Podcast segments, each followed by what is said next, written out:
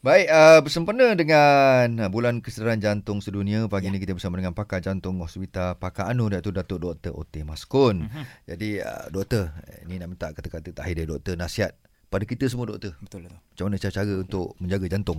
Yang pertama, guideline kita menggalakkan screening ya. Pemeriksaan kepada mereka yang berumur 30 ke atas. 30. Oh. Kalau hmm. sudah pernah ada heart attack atau hmm. sudah pernah ada penyakit jantung lah. Hmm. Jadi dianggap berisiko tinggi. Hmm. Orang yang ada kencing manis ya ataupun ada faktor risiko tiga tu kencing hmm. manis ke darah tinggi campur hmm. merokok contohnya okay. yang tiga ke atas itu orang dianggap berisiko tinggi jadi hmm. yang itu kena mengikuti satu follow up dan sebagainya pemeriksaan untuk memastikan uh, tidak ada hmm. simptom-simptom awal penyakit Perdian. jantung hmm. koronari contohnya ya yes. memanglah uh, lifestyle itu penting hmm.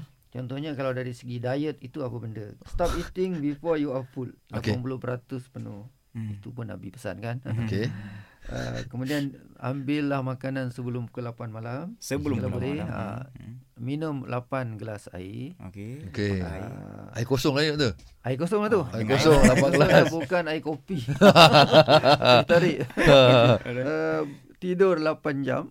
Okey. Payah oh, tidur nak tidur banyak. Oi, tidur banyak ha. susah. Itu susah sikit tapi hmm. kita fikir ya. Hmm.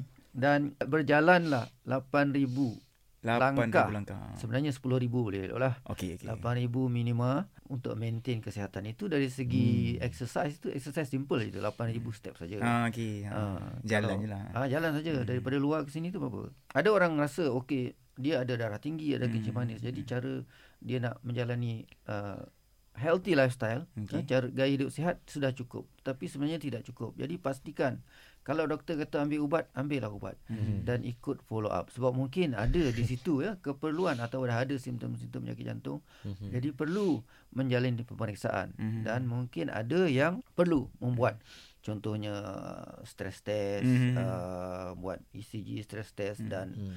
Uh, kita ada sekarang ni kita panggil yang calcium CT scan ya, calcium oh. score. Hmm. Sebab kita boleh nampak Uh, di situ petanda awal. Okey, uh, alhamdulillah clear Nas eh. Clear clear clear. Sampai Very clear. ni banyak sembang lagi dengan doktor sebenarnya. Insya-Allah.